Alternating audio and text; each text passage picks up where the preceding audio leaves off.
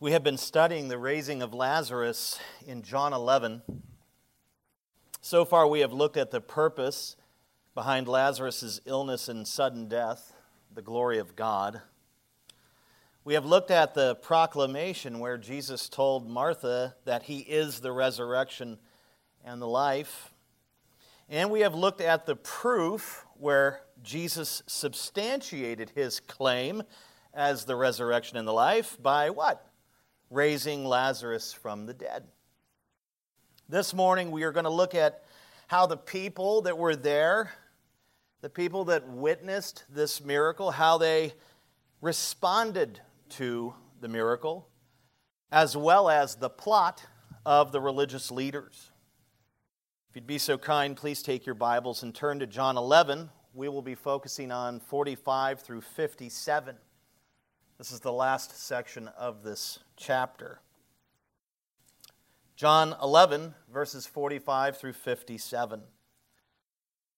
By way of context, Lazarus has just literally walked out of the tomb. He's been raised and walked out of the tomb, and Jesus commanded that some bystanders who were standing there, uh, they were to unbind him or unwrap him, and that's what they proceeded to do.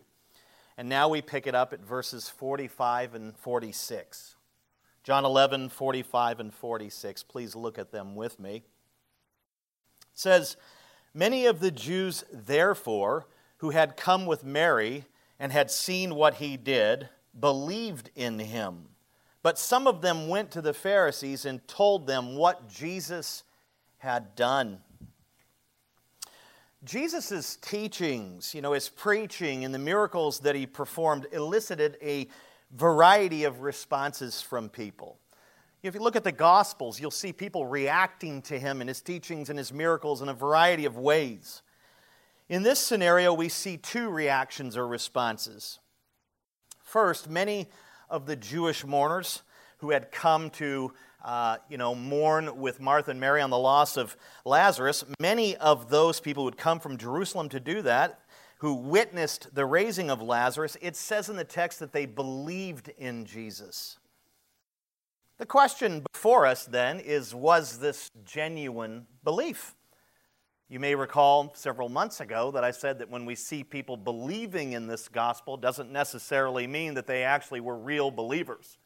Some people had superficial belief, a shallow belief, uh, an ill motivated belief.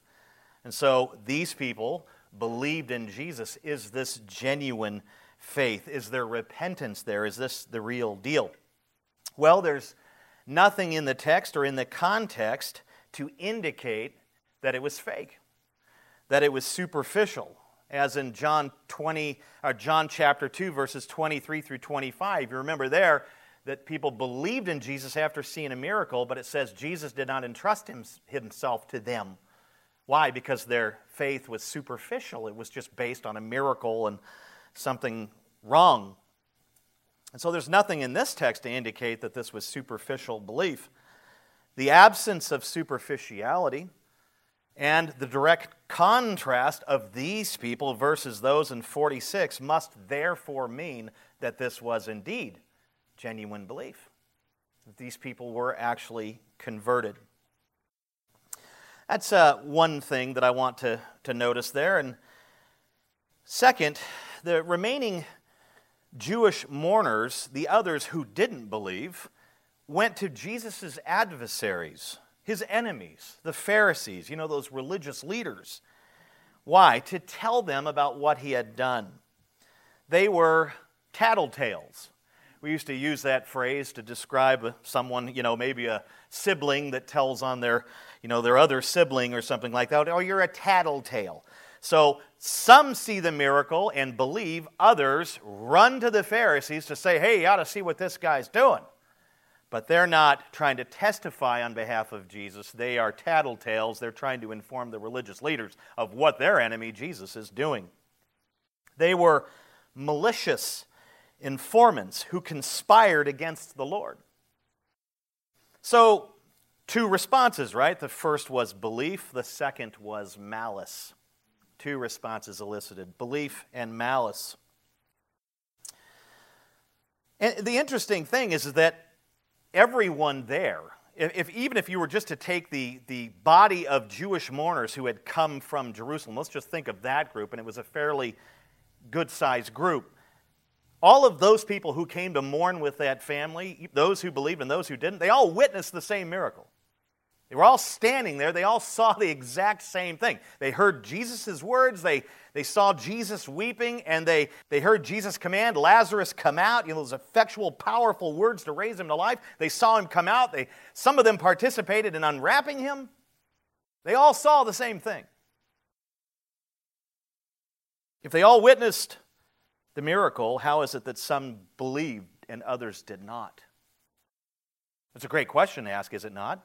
Why is it that this group believes and this, they were all one group, but it separates and this part believes and the other does not believe? How is that possible? Was the miracle somehow defective? Didn't have the power to convince everyone there? Well, no. External miracles like this do not possess the ability to generate faith in unconverted people. They have the ability to generate faith in converted people, to bolster and build up their faith, but they do not have the power. Something that's done on the outside does not have the power to make an inward reality in those who are dead. So the miracle wasn't defective. The miracle accomplished its precise purpose to raise Lazarus and to be used by the Spirit to convert these people. But others were left out of that, so to speak.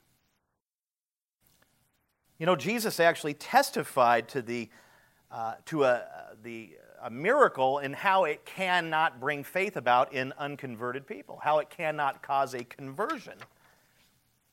Jesus himself actually talked about this.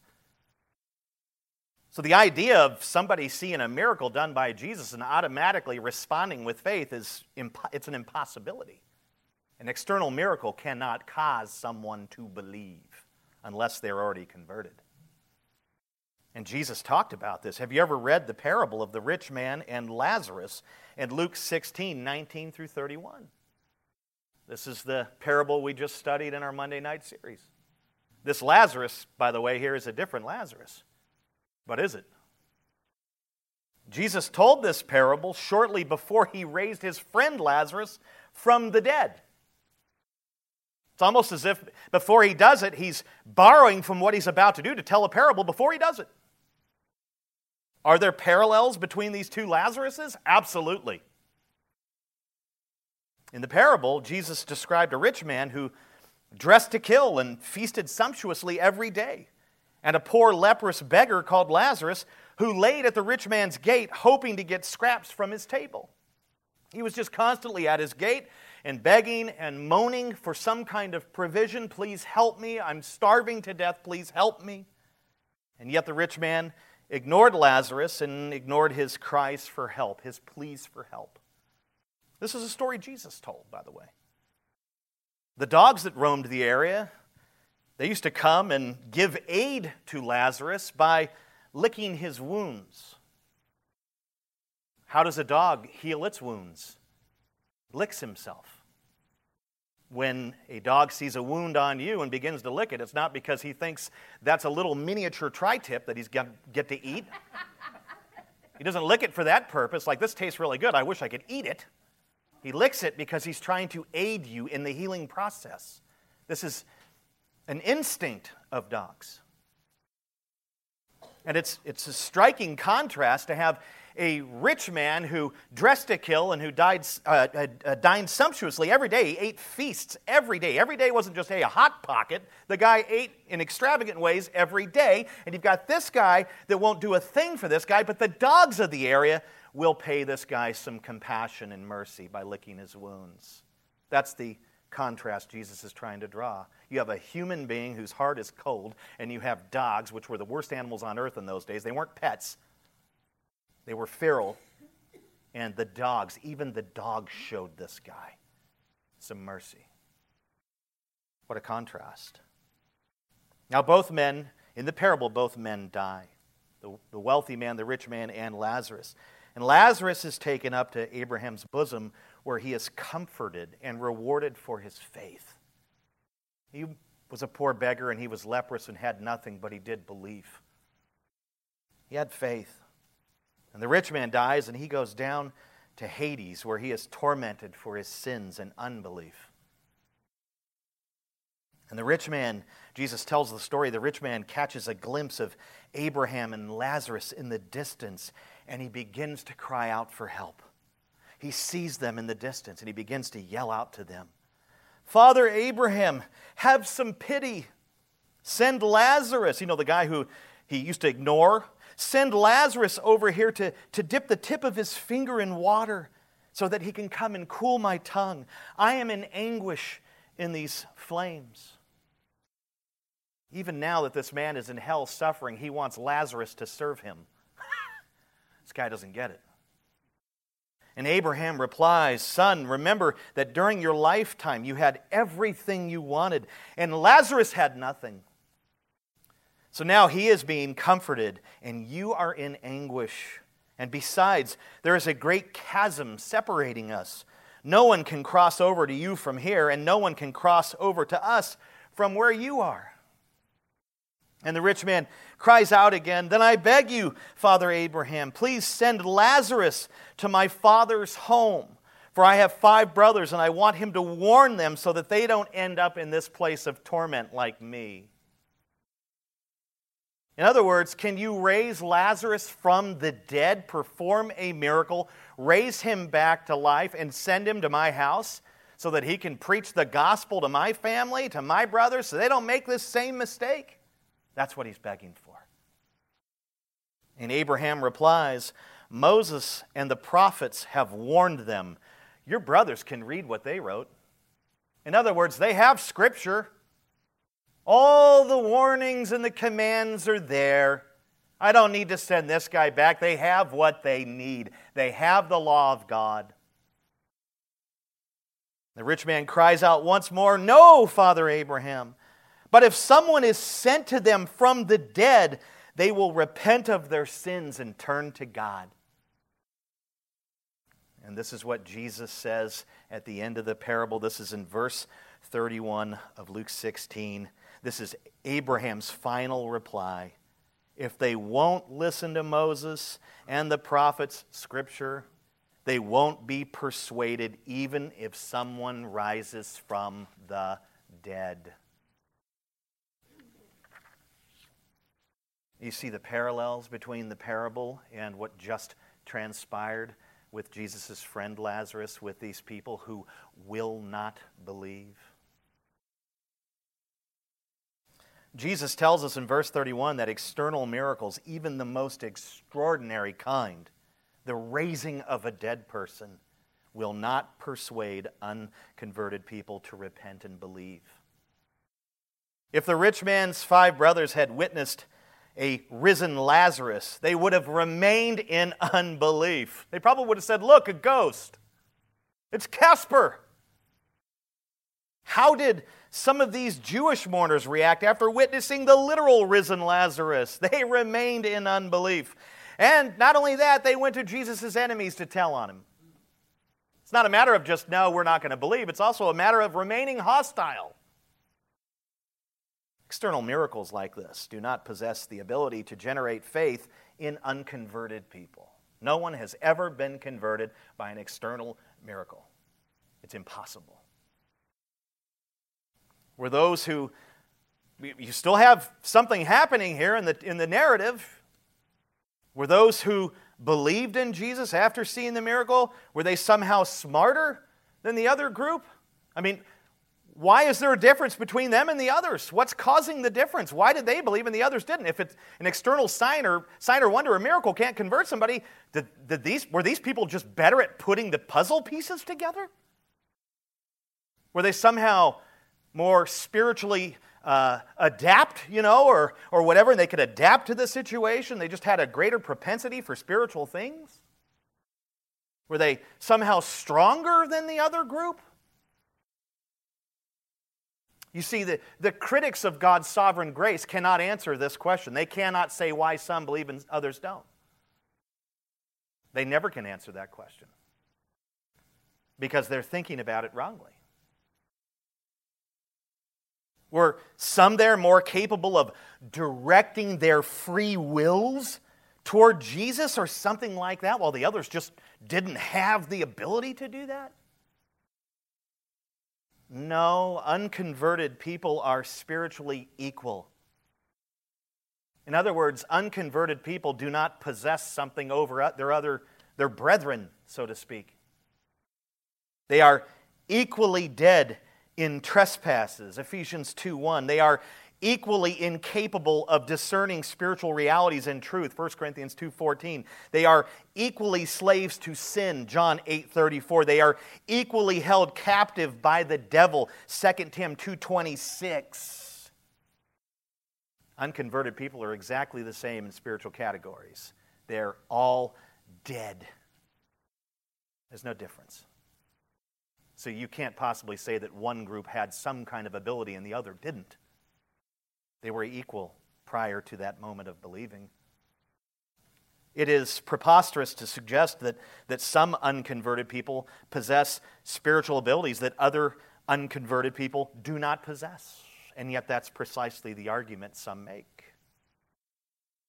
Like some can bring themselves to repentance and faith, while others are simply too dull or distracted to do that. Well, if you'd just stop and think about it for a moment, then you'd see what I'm talking about. Well, they can stop and think all they want. They're not going to see what you're talking about. They're blind. The only ability unconverted people possess over one another is the ability to be more flagitious. In other words, some unconverted people possess the ability to be more wicked, more sinful, and more scandalous than others. If an unconverted person has a strength over another one, it's just a stronger ability to sin. There's no spiritual ability in them. They're dead. Ephesians 2 1, they are dead in their transgressions. Some can just be more wicked and sinful. That's the only ability they possess. And of course, some can be better than others and according to worldly standards, more law abiding or whatever. But there's no spiritual pulse in one or the other. If external miracles like the raising of Lazarus cannot persuade unconverted people, and unconverted people do not possess spiritual abilities over each other, how is it that some of the unconverted Jewish mourners believed while others did not? That's the question before us. What caused them to believe? A miracle. You just said miracles can't change people and give them faith. I said external miracle, miracles cannot do that. There is a miracle that does it. It's not on the outside, it's on the inside. It's called regeneration. It actually converts the unconverted. It is an internal miracle, and it is performed by the Holy Spirit alone. And we talk about it here all the time. The Holy Spirit comes into the unconverted person, resurrects them spiritually, and imparts the gifts of repentance and faith. He or she then realizes that they are a sinner and they flee to Jesus for cleansing and forgiveness, and they receive him and they believe in him as Lord and Savior. Verse 45 says that these Jewish mourners believed in Jesus right after they saw him raise Lazarus from the dead. This means that the Holy Spirit regenerated them at that precise moment. And the Holy Spirit works in God's timing, and the timing is perfect. And He connected that miracle and that regeneration and all of that. And for those people, right in that moment, it made sense. And they believed. What does that mean to the other people? It means the Holy Spirit did not work the same inward miracle in them well, that's unfair. No, what's unfair is that we've all rebelled against God. That's what's unfair. Not what God chooses to do with one group and not another. And consequently, or by the way, some of those people who rejected Jesus did get saved. They were regenerated on the day of Pentecost when Peter preached his message. The Holy Spirit came on them. So not all these people remained in a state of unconversion. What are we to attribute Who are we to attribute the credit to? These people for somehow believing after seeing a miracle? No, we give glory to God because God worked that out inside of them through His Holy Spirit. He regenerated them, He illuminated them, He resurrected them by the power of God. Some believed and others didn't. You know whose fault that is? That's the Holy Spirit's fault. So if you have an issue with it, take it up with Him. No external miracle will ever convert a person. But there is an internal miracle that does. And without that miracle transpiring, we would remain in our trespasses and sins. We would remain dead. We would look at the rising of Lazarus and explain it away like the liberals, liberal scholars have done through the centuries. Well, he was in a coma, and Jesus just woke him up. Now, the person who's been regenerated, who has true saving faith, looks to that miracle and their faith is built up by it. And they see the power of Christ represented in that miracle and they believe that that power is what's raised them spiritually to life and will raise them physically on the last day. That's what's playing out here. The only way for God to get all the glory is for us to recognize that we are dead and that unless He raises us, and that's precisely what he did with these people here, and that's precisely what he's done with you if you're a believer, whether you understand that or not. He must get all the glory. Now let's look at what happened after the unregenerate Jewish mourners informed the Pharisees of what Jesus had done. 47 and 48. So they get over and they tell the Pharisees. Now look at what's happening here. So the chief priests and the Pharisees gathered a the council, not a, the council, and said, What are we to do? For this man performs many signs. If we let him go on like this, everyone will believe in him. And the Romans will come and take away both our place and our nation. Well, there's such panic here in this, these verses. They, they gathered, immediately gathered the council together. The council was known as the Sanhedrin. The Sanhedrin had 71 leaders. It had Sadducees, a religious group who were wealthy aristocrats who controlled the higher offices. They were more politicians than religious leaders. They denied everything supernatural, angels and resurrection and all these things. So, boy, if you wanted to go after Jesus on raising Lazarus, go to the guys who don't believe that's even possible. The Sanhedrin had Sadducees, it had scribes and Pharisees who were experts in the Mosaic law, it had chief priests do you know what the chief priests were? They were former high priests. See, there was a high priest that ruled over all of them. And when he retired or was removed, he became a chief priest. So you had this whole team of chief priests. And then, of course, lastly, you had the high priest. He was the 71st member and tiebreaker voter. He was almost like the vice president in the Senate. When they are equal in their votes, he breaks the tie. That's kind of what he did the chief priests and high priest were all Sadducees. And not only were they Sadducees, they were all from the same clan, the clan of Annas. And they controlled these powerful, very powerful religio political offices for many, many, many decades. This was like a political family that just would not go away. They just stayed in power. And, and when, when the patriarch died or whatever, the baton got passed to his son and then to the grandson, and then they just kept it going. They kept it in the family. And the Jewish people and Romans were highly suspicious of this clan because of its money grubbing, self serving practices. The clan of Annas was known for, for being self serving and, and they exploited people.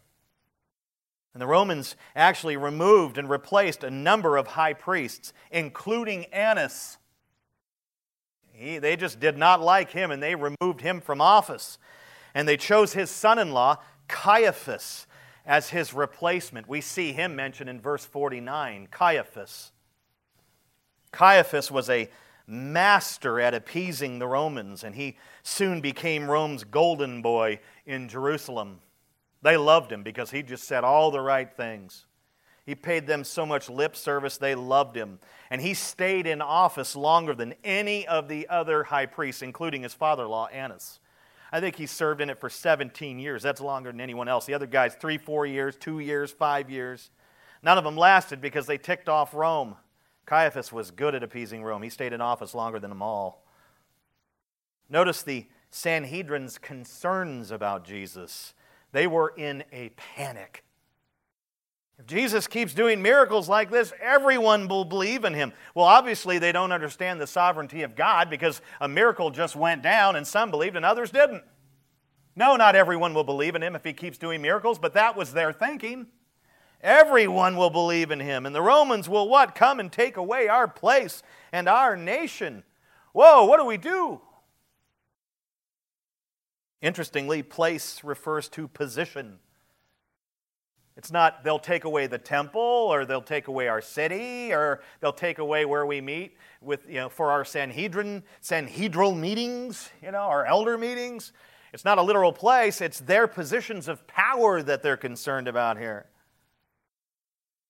And, and nation has the same kind of idea. It's not, oh, they'll just take away the Jewish nation. No, what they're saying here is they'll take away the people we control. They'll take away our powerful positions and they'll take away the people that we control. That's the concern here. The Romans basically required three things from the Sanhedrin keep religious fanatics in check, maintain peace in public places, and do not carry out capital punishment without Roman approval. Those are the three baseline rules the Roman government that had overtaken the land had for the Sanhedrin. If you guys can do those things, please, if you can do those things, you can do anything else you want. The Sanhedrin could lead the people however it saw fit as long as they met those basic requirements. I'm sure there was a few more. If it met those things and wanted to tax the people like the bozos in Sacramento are taxing us, they could tax them. If they just wanted to raise taxes on the people for some reason, come up with a road tax that doesn't go to the road. Sound familiar, right? My donkey got jacked up the other day. Can you fix the pothole? Yes. They earmark money for it and then they use it for something else. Sounds just like our people. Well, they're not my people. But if they wanted to tax, they could tax. If they wanted to impose new laws that strip away the people's personal freedoms, they could do that. They didn't have guns back then, but they had a Second Amendment. You got to give us your boomerang. That's Australian. I don't know where that came from. give us the sling and stone. There we go, right? Or maybe it was this. I mean, they could, they could impose new laws, they could impose new taxes. There, there was nothing that the people could do. In fact, they could penalize you for not being religious enough, penalize you for being too religious, or penalize you for being wrongly religious. That's what the Sanhedrin did. Think of Saul of Tarsus, who became Paul. He was a Pharisee and he was a ranking member of the Sanhedrin. Did he not persecute Christians? Acts 9 4. Well, they're not doing religion right. Get them! Uh, these guys, in so many ways, had a lot of autonomy and freedom.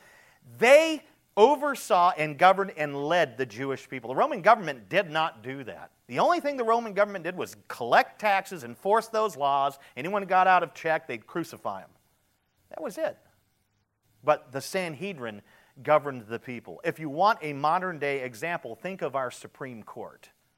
Well, they don't govern the people, governors do. No, the Supreme Court has the highest power in the land. Believe me. They're not supposed to. They're supposed to only interpret the Constitution, but they, they do interpret it in a way that doesn't line up with our nation's history. But that is the parallel to today. They are, this was a 71 member Supreme Court that oversaw everything in Israel. They literally ruled over the people.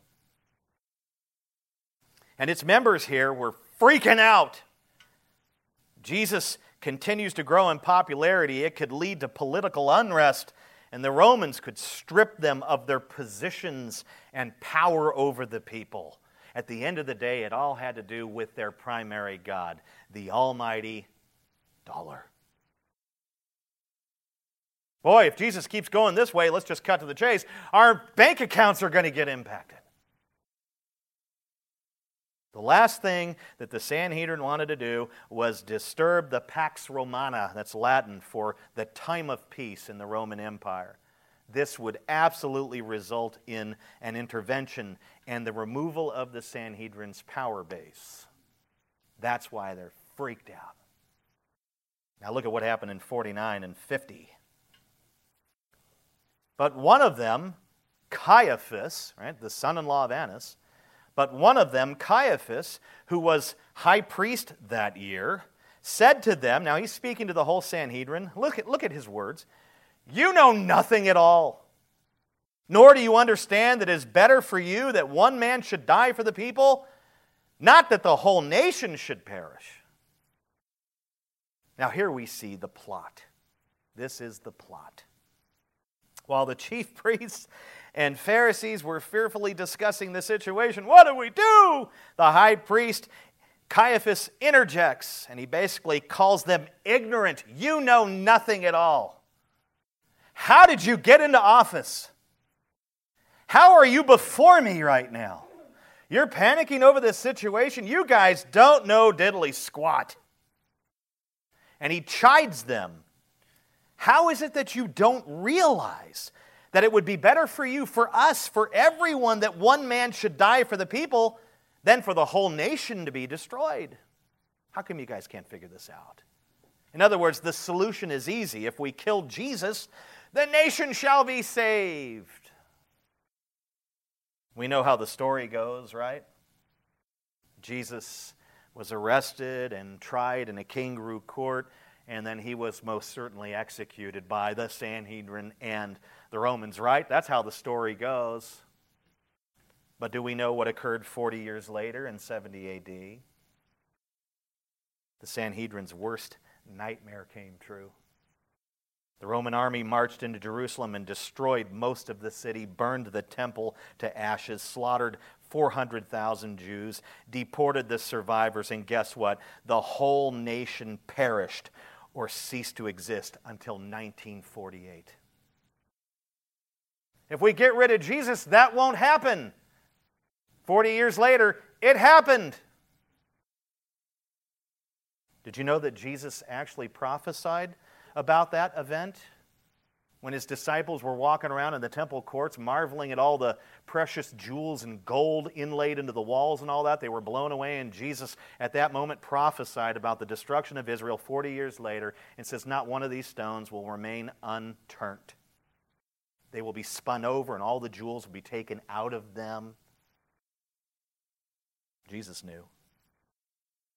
So, Caiaphas' plot was to kill Jesus in order to save the nation. And in verses 51 and 52, John puts a prophetic spin on this. Look at 51 and 52. This is John speaking. He did not say this, speaking of Caiaphas, he did not say this of his own accord but being high priest that year, he prophesied that Jesus would die for the nation. and not for the nation only, but also to gather into one the children of God who are scattered abroad. Wow. John tells us that, that Caiaphas unwittingly spoke prophetically of Jesus' sacrificial death, both for the nation, that would be Jews, and for the children of God who are scattered among all nations. That would be Gentiles, you and I. Jesus' death will bring all of God's children, Jew and Gentile, into one church under one head, Jesus Himself. It's incredible to think that the high priest is prophesying this at this moment and he has no clue. I love what John Calvin wrote as well as J.C. Ryle. Calvin said, Caiaphas might be said at that time to have, to have two tongues. He had two tongues speaking, didn't even realize it. For he vomited out the wicked and cruel design for putting Christ to death, which he had conceived in his mind. But God turned his tongue to a different purpose, so that, under ambiguous words, he likewise uttered a prediction. Isn't that cool? Now, I just want you to ponder quickly who Caiaphas is. He is the religious leader of all of Israel, and he gives this unknown to himself, he gives this prophecy about the work of Jesus. That's pretty amazing. Ryle said something really cool too. He said, Caiaphas, in short, meant nothing but to advise the murder of Christ. But the Holy Ghost obliged him unconsciously to use words which were a most remarkable prediction of Christ's death, bringing life to a lost world. Isn't that awesome? Now, how did the Sanhedrin, how did they respond to Caiaphas's murderous plot you guys don't know anything. Here's what we do we kill him, we save the nation. How did they respond? Look at 53. So from that day on, they made plans to put Jesus to death. What does that mean? They concurred. Hey, that's a great, thanks for calling us stupid, but that's a great plan. We just kill him. We don't have to worry about it. The nation will be preserved. My bank account will be okay. My IRA will be in place. My retirement 401k. We're good. Let's just whack him. And from that moment on, they not only agreed, they made plans to kill Jesus. They agreed with Caiaphas. And you know what? They made plans to arrest and kill Jesus as soon as possible at the Passover celebration. That was literally right around the corner, just a week or so away. So they agreed, they planned, and the objective was to take Jesus out during Passover. And Jesus was well aware of their plot, and he took appropriate action. You know, Jesus never played into their game and always avoided trouble when necessary because his time had not yet come. Now, he knew that they were planning to kill him, and if they could catch him prior to Passover and execute him then, they'd do whatever they had to do. Primarily, they wanted to get him during Passover because they reckoned that he would be in town. He would be in the city worshiping as he'd been to all the other feasts. But Jesus takes no chances. Look at verse 54.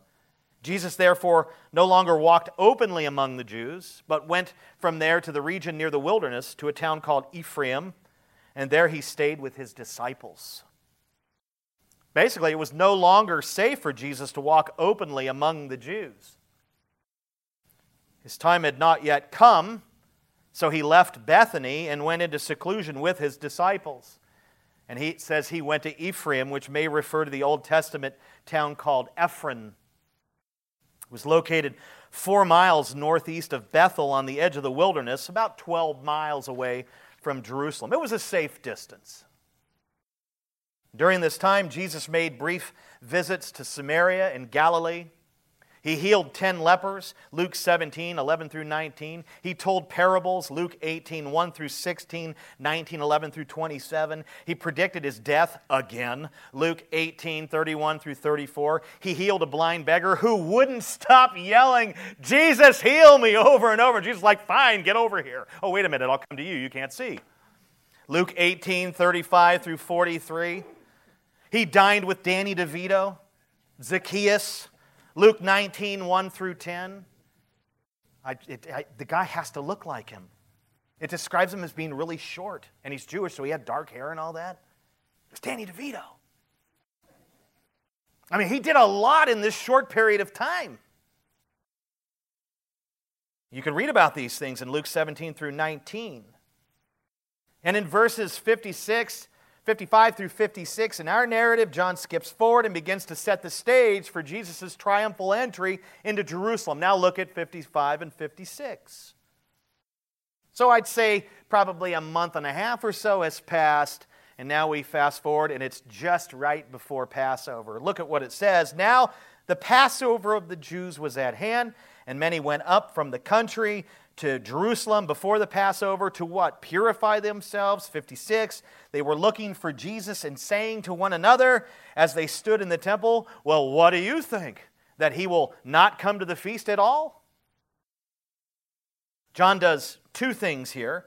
First, he informs us that the Passover was now at hand and literally only days away, about a week away. Second, he informs us of the spiritual climate of the people at this time.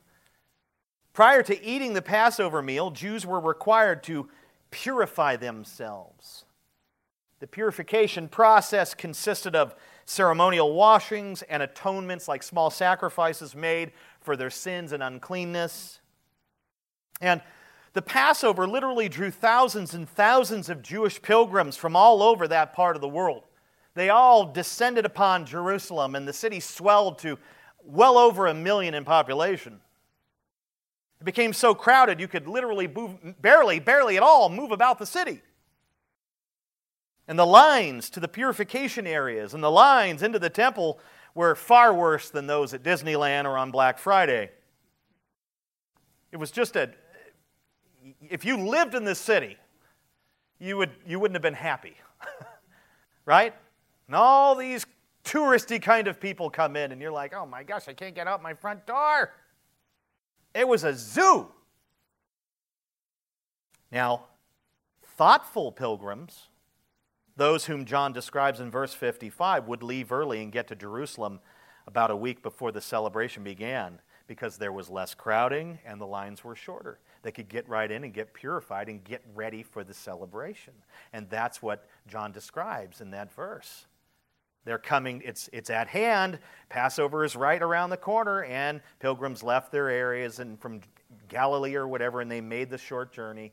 Well, actually, it was about 30 miles, but they made the journey and got into the city early so they could get in line and get their business handled.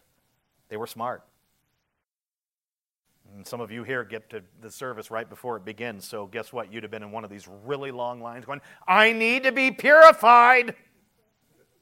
And if you didn't get purified, guess what you couldn't do? Participate. You should get to church earlier. And we can purify you. Mike has a special device. No, I'm kidding. He didn't have anything. He pours it over your head and.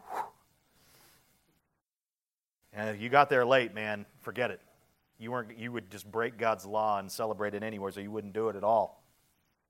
So at this point, as Passover is right around the corner and, and these people are coming into the city and all that, the, the city was just bustling with activity. Pilgrims were flowing in, merchants were setting up, the religious leaders were performing their duties, and guess what? The people were talking about Jesus and discussing whether or not he would attend the feast. Well, what do you think, Bill? Do you think he'll come? Well, I don't know, Biff. Maybe. I doubt it. I always use these weird 80s preppy names. Biff. He played tennis, he has blue eyes. They were talking about Jesus. They were trying to figure out do you think he's going to come to the feast? What do you think? Now, why were they doubtful about Jesus coming to it or not? Right? Uh, it wasn't just that they were debating whether he would come or not. They, some of them were saying, he's not going to come. He's not coming to this. Why? Why were they saying this? Jesus had been to all the other previous Passovers and all the Jewish festivals, and John, he attended, I think, three Passovers that we can see in the, in the gospel. And I mean, he was known for going to these events and being present at the Feast of Booths. He spent the whole week there, and, you know, he talked about himself as the light of the world in these things. He always took advantage of these feasts. There was a lot of people. He preached the gospel, preached his messiahship. He, he was always at them. Why were they doubtful here? They knew that he attended these events but they weren't sure why he might not come to this one. Well, the answer is in verse 57, our last verse, the last verse in the whole text. This is why they weren't sure. It says, Now the chief priests and the Pharisees had given orders that if anyone knew where he was, he should let them know so that they might arrest him. There's the hesitation. People weren't sure if Jesus was coming because the Sanhedrin had issued a warrant for his arrest and put out a citywide APB all points bulletin. If anyone saw Jesus, they were supposed to immediately report his whereabouts to the Jewish authorities. If they saw you interacting with Jesus or holding back that information, they would put you out of the synagogue. Remember the threat they made. And that meant your religious life in Israel was over. Unless, of course, Christ gets a hold of you, then it finally begins for the first time. That's the threat. And so they were like, well, you've got police everywhere. They've got barricades. I don't know if they did, but envision LA riots with me. Not that level, but close. They've got all this stuff out there. They've got police everywhere. The temple had its own police force, and they were strong in numbers. Everyone's on high alert. Everyone knows about Jesus. Everyone has heard about the raising of Lazarus, and everyone wants to know what is going on. This guy could be the real deal, with the exception of some who are just trying to tell on him. But in any case, the city's busy, it's getting ready to host its grandest celebration of all. And Jesus is a wanted man, and they're wondering, is he going to come or not? I don't think he will. A smart man would not come because he'll just end up being arrested and executed. That's the line of thinking. And despite all this danger, Jesus entered Jerusalem about a week later. Not covertly like in John 7:10. Remember it says he went in secretly? With this threat against him, he does not enter covertly. He doesn't put on a ninja suit and creep in at 3 in the morning. He comes in with much pomp and circumstance, hailed as the King of Kings. He hides nothing, no fear. Why? Because he knew his time had come. Whew. Closing.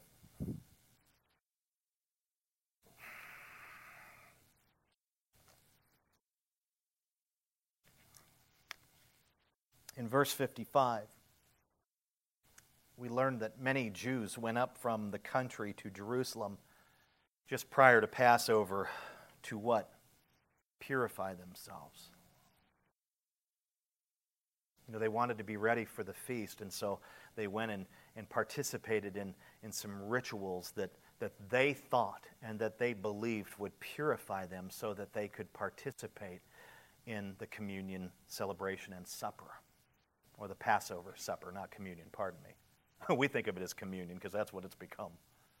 That they, they could participate in the Passover supper, the most important meal they had. And these people were entirely focused on aesthetics, on the outward appearance well, you know, uh, the celebration's coming. We need to get there early. And if I, if I go down there, then I can, I, can, I can have my body washed in the pool of Siloam or wherever, and I can, I can be ceremonially, ceremonially cleansed like that, you know, in that sense. And I'll, I'll look it, and I'll have the look and everything, and I'll be okay. And, and then now I can participate in the meal. In other words, these people had no concept of inward purity of heart. It was all external. Well, if I, if I go down there and I do this, this, and this, then, then I'm okay with God and I can go ahead and participate in this ceremony or in this celebration, actually. How do I know that they had no inward purity of heart? How, how do we know this to be true? How, how can we say that they were merely ritualistic and thinking about the exterior, had no concept of the interior, inward. How do we know this to be true? That's a mighty presumption, isn't it not? Because the same people were willing a few days later to do the will of the Sanhedrin and put their own Messiah to a violent death. That's how we know. That's how we know. You know, the same people that were trying to hoist Jesus up and laying palm branches in front of him and hailing him as King. Our King is here and crying out, Hosanna, Hosanna, Hosanna, save us now. The very same people came down to purify themselves, went out and celebrated Jesus, and just within a couple of days they were conspiring with Jesus' enemies to capture and kill him. In fact, on that Friday when Jesus was tried by the Romans, Instead of yelling, Our King is here, Hosanna, Hosanna, these same people were yelling, Crucify him, crucify him, crucify him. The hideous inconsistency of the Jewish formalists in Jesus' day has never been without a long succession of followers. The cities where Lent is kept with the most extravagant strictness are the very cities where the carnival after Lent is a season of glaring excess and immorality. You know, Lent is all about abstaining from certain kinds of food and alcohol, and people do this very ritualistically. But the very next week, they go right back. In fact, they, they get worse in their debauchery. That has never made any sense to me. I knew a couple that I cared about deeply, and they were big time party people, you know. The husband grew and smoked weed all day, and she drank like a fish, and they partied and partied and partied and partied, and, you know, and just, it was just one party after another. And boy, but when Lent came around, oh, we got to walk the line. And I was like, well, I'm not going to walk it. Duh. Could never figure that out. Then when it was over, they just went back into it. It never made any sense to me. I wasn't a religious person then. But it was baffling and confusing, and yet this is what so many do. The people in some parts of Christendom who spend a week fasting and abstaining from alcoholic beverages are the very people who spend the next week engaged in debauchery. Isn't that interesting? It must never be like this with the Lord's people. Never. Never. J.C. Ryle said, Let us settle it firmly in our minds that a religion which expends itself in zeal for outward formalities is utterly worthless in God's sight. The purity that God desires to see is not the purity of bodily washing and fasting, of holy water and self imposed asceticism, but purity in heart.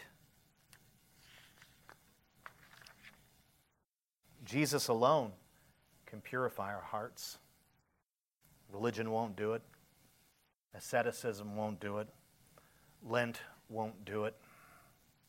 Attending church won't do it. Participating in communion won't do it. Getting baptized won't do it. Only Jesus can purify our hearts. If we receive Jesus and believe in Him as Lord and Savior, we shall be cleansed of all our unrighteousness and purified and forgiven. We shall be cleansed and purified inwardly, which is precisely what God looks for. But this does not negate our responsibility as the children of God to put to death the deeds of the flesh and pursue purity each day. Grace empowers us to pursue purity, it doesn't excuse our lack of it. Never make that mistake. There is such a lack of holiness and purity among God's people today, it's disgusting. Well, I'm covered by grace. I can do what I want. Boy, if you think like that, you've probably never even experienced God's grace. In fact, I know you haven't. God has not called us to be Sunday Christians. He has called us to be Monday through Sunday Christians.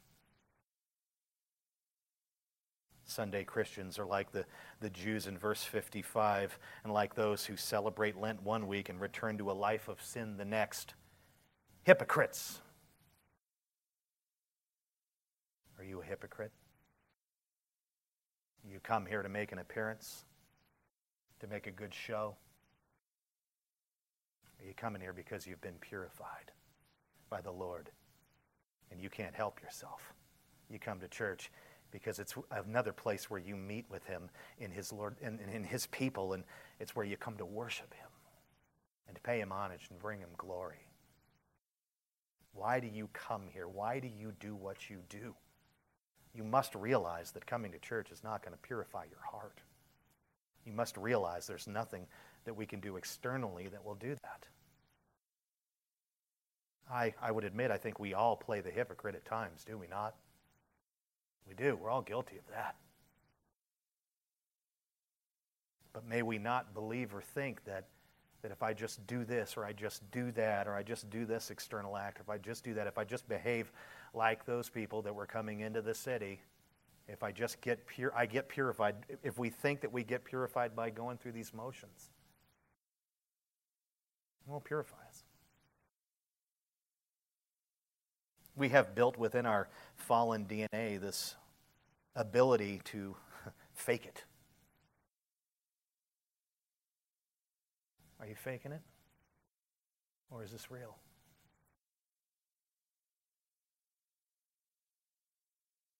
I've met way too many Sunday Christians. We just come and make an appearance and fool everyone and then turn right around and go back to how it was on Saturday. Man, I hope that's not true of any of us.